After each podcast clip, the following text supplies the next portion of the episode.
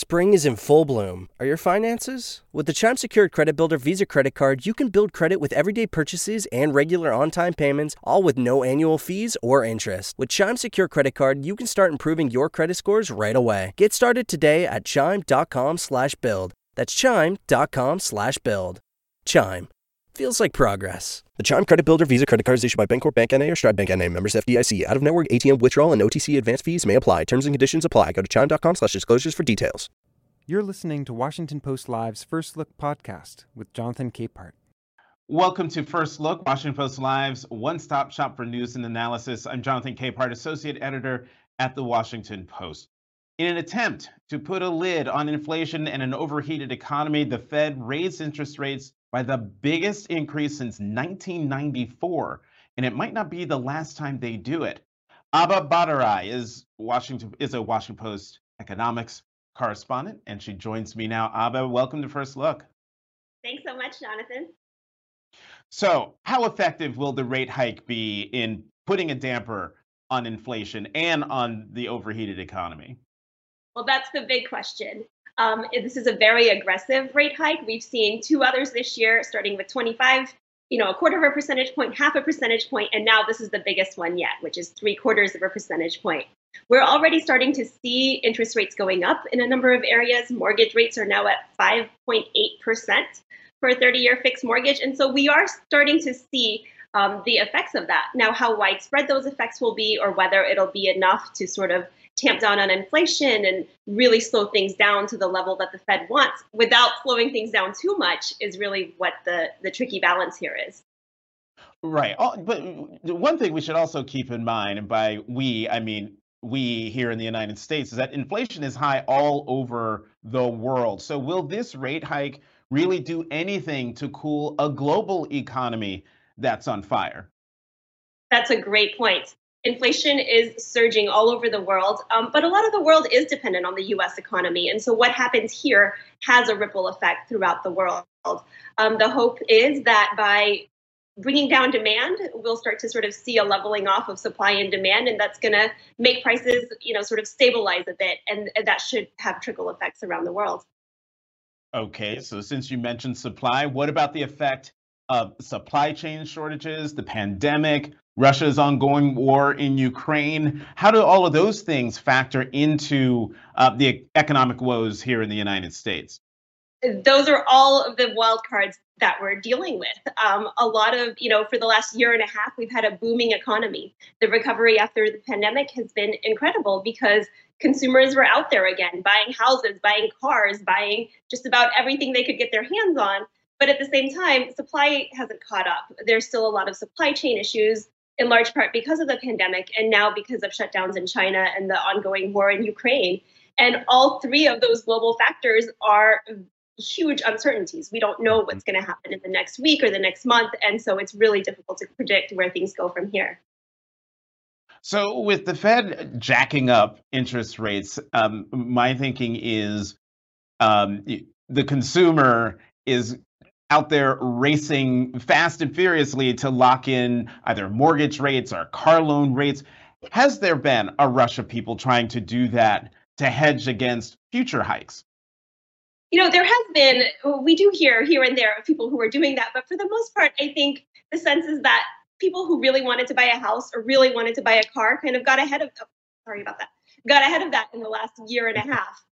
So we're already starting to see in many parts of the country, for example, that the housing market is still very hot, but not quite as hot as it was a year ago. There aren't as many bidding wars.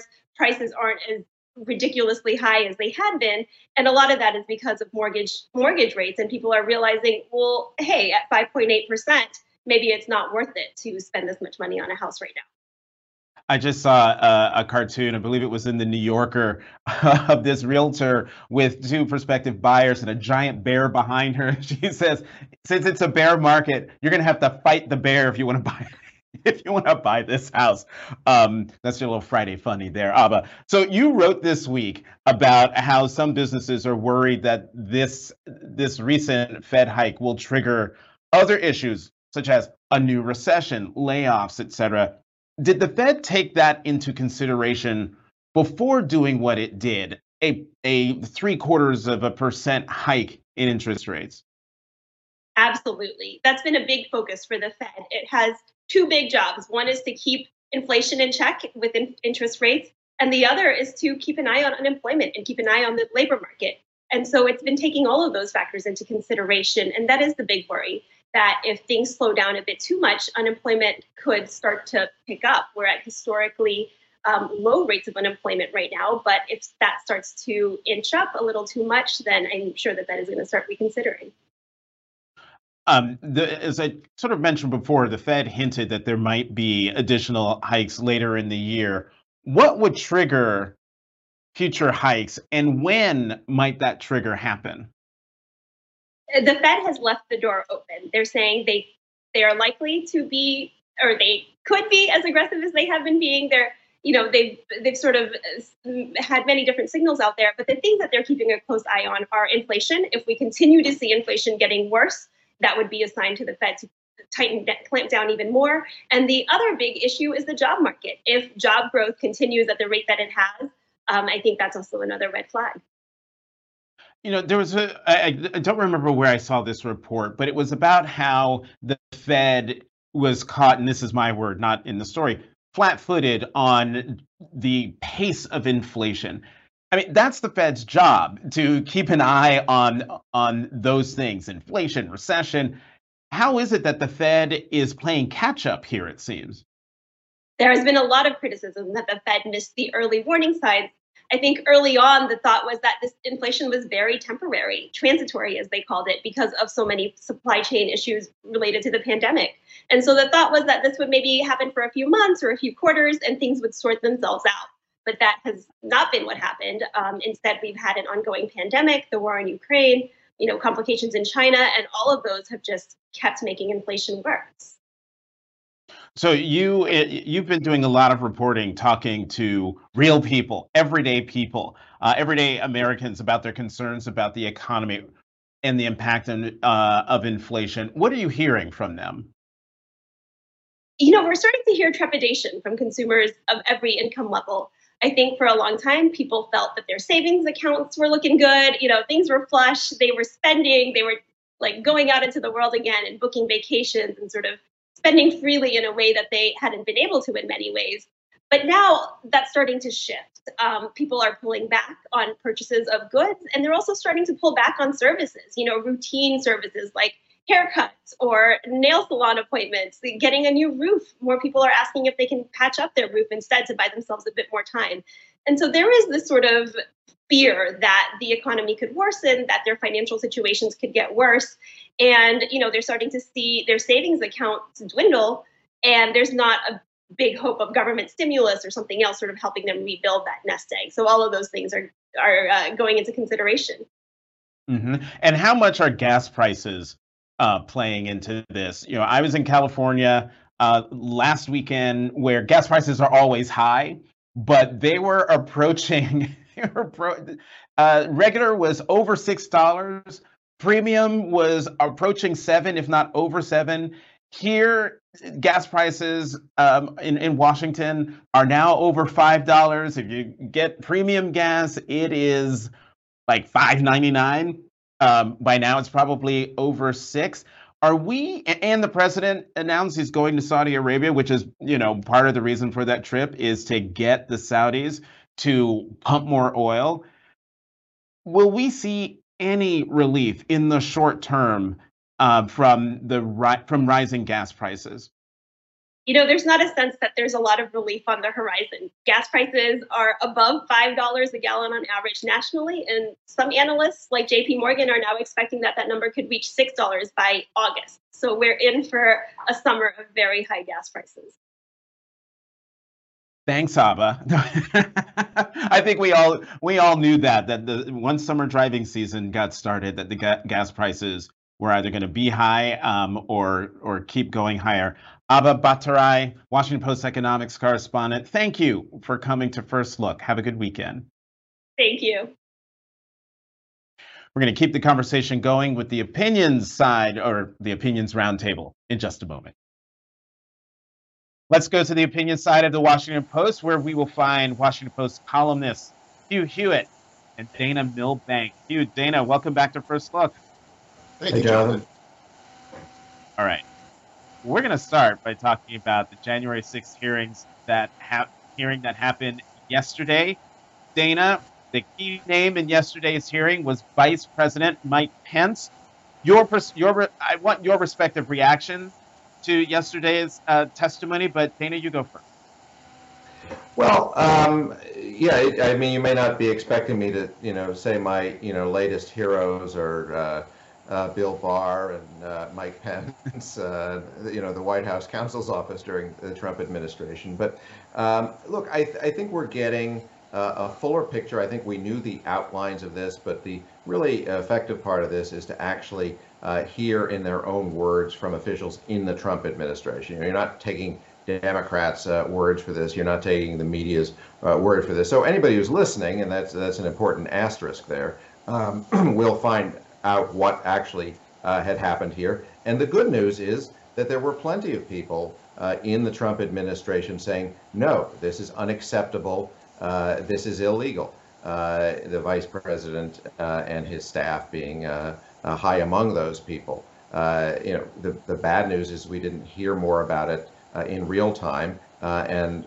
the sort of march toward authoritarianism has continued unabated. But look, it's very important that we're getting these actual details on the record, a sort of an oral history from people within the administration. So I think these hearings are having a profound effect on the nation's understanding, if not on the nation's politics.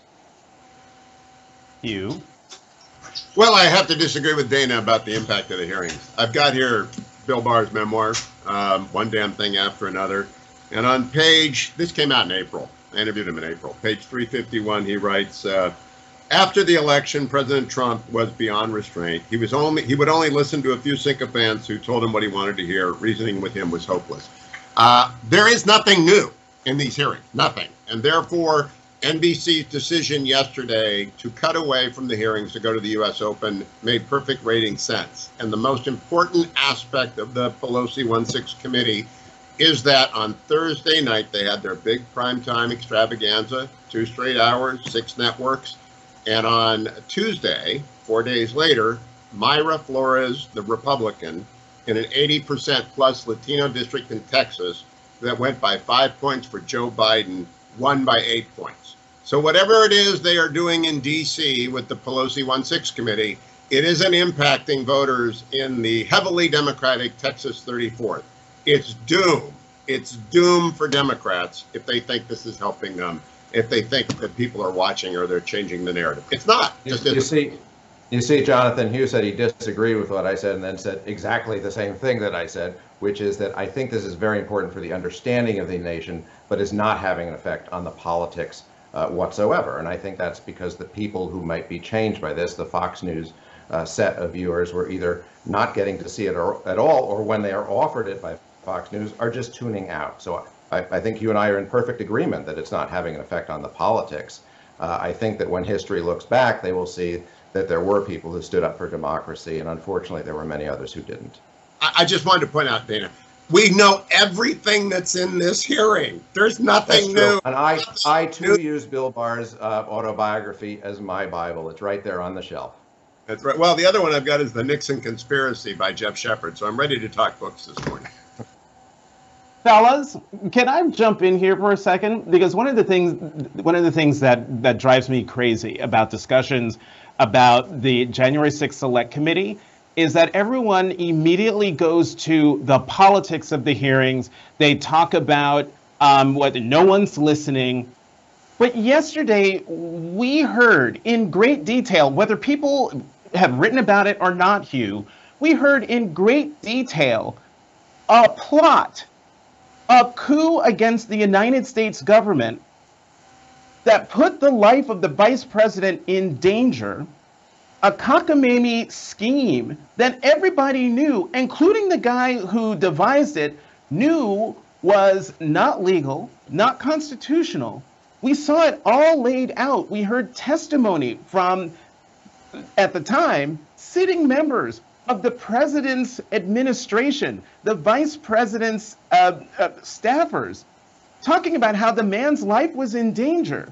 The tweet that went out at 2:24 from the President of the United States, who knew full well that the life of his vice president was in danger because of the riot that was happening inside the Capitol.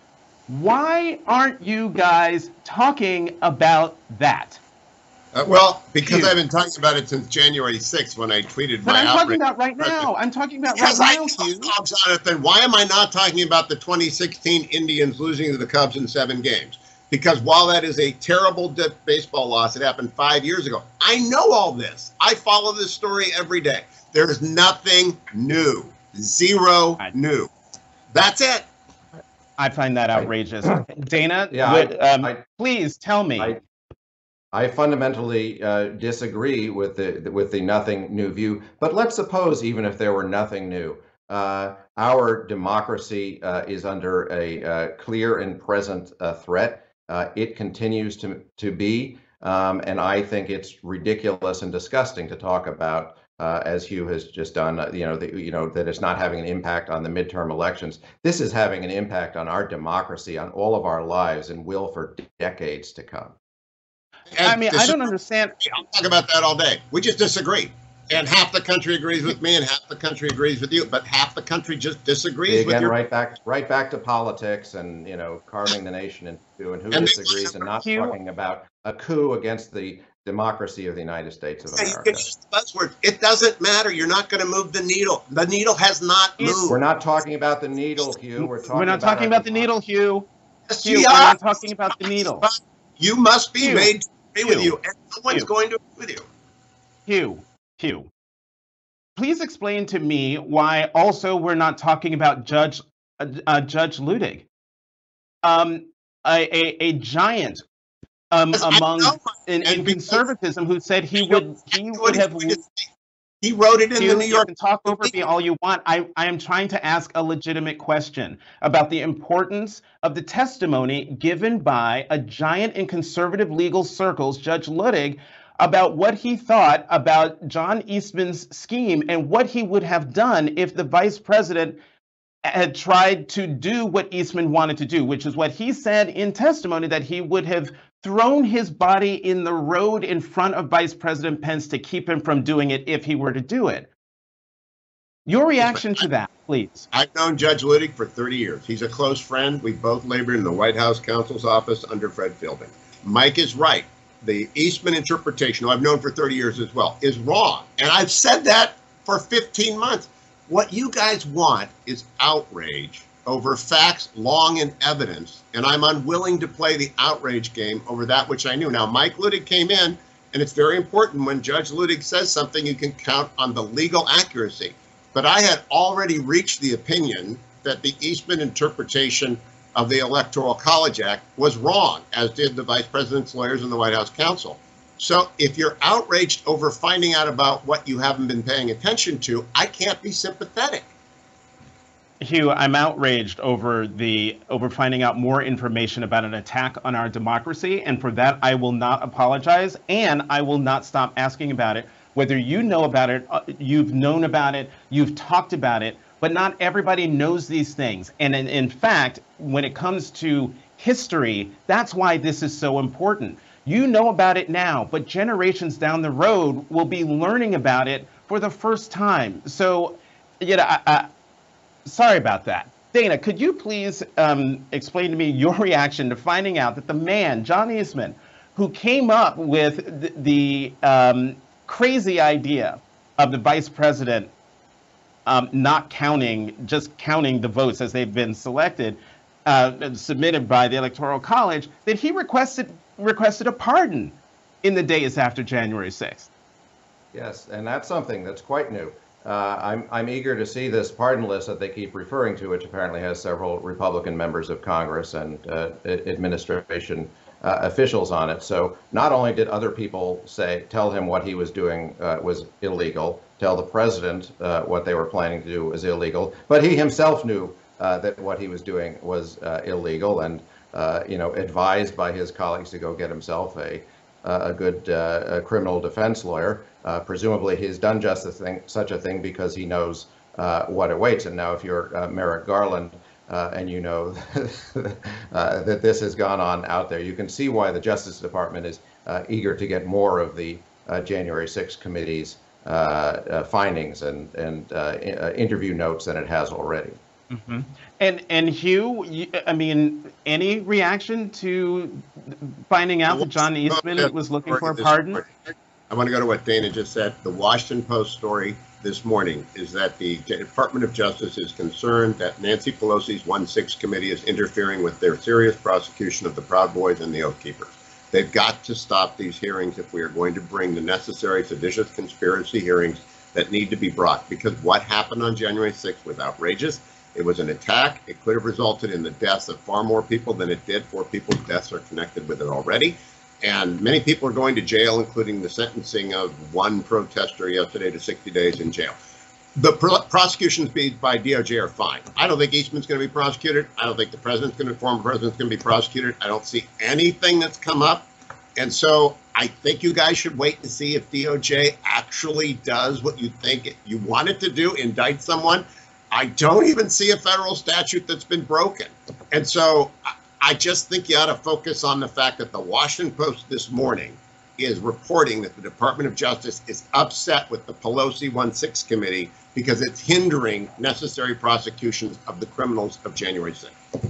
That's the third time you've referred to the January 6th Select Committee as the Nancy Pelosi 1-6 Committee, when the chairman of the committee is Bennie Thompson and the vice chair of the committee is Congresswoman Liz Cheney, Republican from Wyoming. Nancy Pelosi, her name is not part of the title, Hugh. So, that when Kevin McCarthy, with his 30 or 40, who made a huge mistake by not working with the speaker to put people on the committee.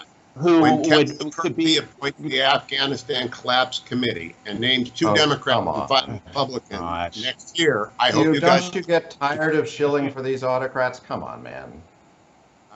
That's a little bit different from what we normally do. I'm just pointing out Kevin McCarthy, if he appoints an Afghanistan committee... You're just pointing out... And 2 Democrats to investigate. Kevin McCarthy's own man negotiated a bipartisan independent commission that they killed. I know. They opposed the formation of a bipartisan committee. They put January 6th insurrectionists on the bipartisan committee to sabotage it, and then they boycotted the bipartisan committee, and now you're calling it the political committee. I think this is all ridiculous, and we should be focusing on the actual facts that have come out. When Kevin McCarthy appoints a 7-person committee, 5 Republicans and 2 Democrats, to investigate the collapse of Afghanistan, will you applaud or will you call it an illegitimate committee? I'm sorry. That doesn't even deserve a response, Dana. Can we? I want to ask one more thing before we turn to Watergate, and that is the big news from our Post colleagues that Ginni Thomas, the wife of Supreme Court Justice Clarence Thomas, had emailed John Eastman about overturning the election. She told a conservative outlet yesterday that she looks, quote, forward to talking to the January 6th committee. Do we think that she will actually sit down with the committee, given the news that's come out? Hugh. I would not do so if I were the justice's wife. I don't think it's a fair hearing. However, she's a very confident and capable individual. I also am not surprised that she corresponded with John Eastman, who's a former clerk to the justice. There are probably 70 of them. I'll bet you Mrs. Thomas keeps up in touch with all of them. But we'll see. I don't know. I wouldn't sit down. I think it's a... it's become kangaroo courtish at this point with regards to Ginni Thomas. Dana, do you have a prediction? Yeah, I mean, it's not clear how actively they're pursuing the idea of having her there. You can see Rudy Giuliani, nominally cooperated, and they have a couple of clips of him saying what he had said previously. So I'm not sure what value added it is there. We know exactly where Ginni Thomas was, and there's endless footage of her saying what she'd like to say, or at least of her text saying what she wanted to say. So I'm not sure the actual presence of us there. She's pretty well on the record. So today marks the 50th anniversary of the Watergate break-in, Dana, and looking back at the timeline between the break-in at Watergate and the resignation of President Nixon, do you think that history is repeating itself now with the January 6th hearings? In a sense it is, and I would say over the last half century, after Watergate, we had the Watergate era reforms. And I think a lot of the story of this moment is the breakdown of those reforms. And now that was happening well before Trump, and I think it accelerated under Trump and continues now, whether it was campaign finance or the budgeting process or ethics or, Foreign Corrupt Practices Act, war powers, efforts to rein in the imperial presidency that happened in the 1970s have essentially deteriorated and been unwound now. So I think in a way, the deterioration of those reforms allowed for the Trump's abuses and accelerated that deterioration. So I think that's the tie-in. So and that therein allows history to repeat itself with the imperial presidency. Hugh? Full disclosure, I worked for President Nixon in San Clemente de Elba of America from 78 to 80. I worked for him again in 89 to 91. I'm a member of the Nixon Foundation Board. This is the best book on Watergate, The Nixon Conspiracy, by Jeff Shepard, who was a lawyer in the White House throughout all 5 years.